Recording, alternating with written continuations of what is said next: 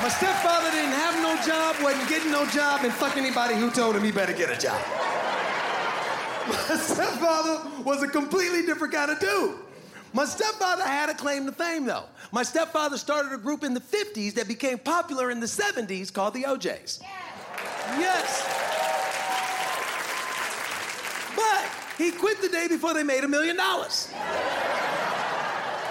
So I spent my whole childhood watching a man try to prove that what was probably the biggest mistake of his life was not really a mistake at all.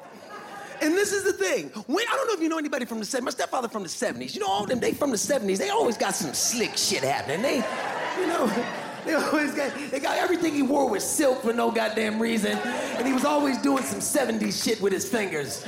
And he had a Jheri curl, but not really. And, you know, my stepfather, you know, he was cool. And, you know, he would talk down to you, you know. Because, you know, nigga, I started the O'Jays. Nigga, you didn't. So all of his sentences started the same way.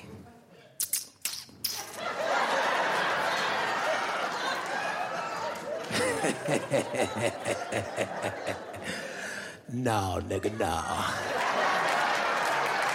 I remember saying to my mother, why you got me in here? And we grew up with a lot of rules with my stepfather. One of the biggest rules that we grew up, me and my three younger sisters, was one glass of juice per kid per day. Everything after that, drink water. That was the rule. And you couldn't get around this rule because he had drink tickets that he would pass out in the morning.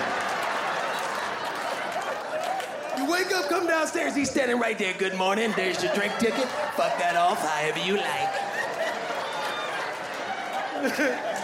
like. I was a smart kid.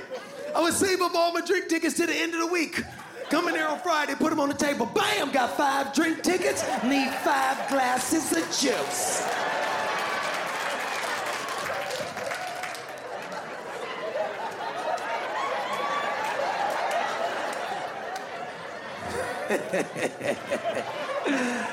no, nigga, no.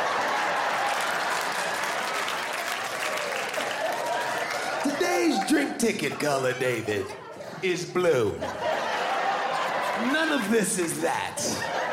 Drink water. And I was like, I hate it here.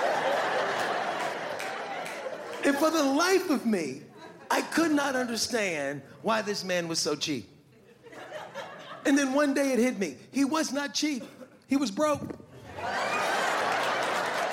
And that is a difference. When you broke, you move at a different cadence. You understand? There is always a pressure on the back of your neck, and every single decision that is made in your life applies a little bit more. You understand? This wasn't even about the juice because this shit wasn't even real juice. It was like 99 cent Chilly Willy, uh, diabetes in a jug, colored water. But when them juice levels got low, that pressure got on the back of his neck, that shit was real for him. But for me, a 10 year old kid, all I know is I wanted some juice. I could never see his, eye, see his life through the eyes of a 33 year old man, which is this is a man who's married to a woman who has three children, two of them are not his, right? There is no money. She's in his ear and never lets him fucking forget it. Right? The juice levels is getting low. There's pressure on the back of his neck. And every single day in our house on the radio, the only thing you heard was people all over the world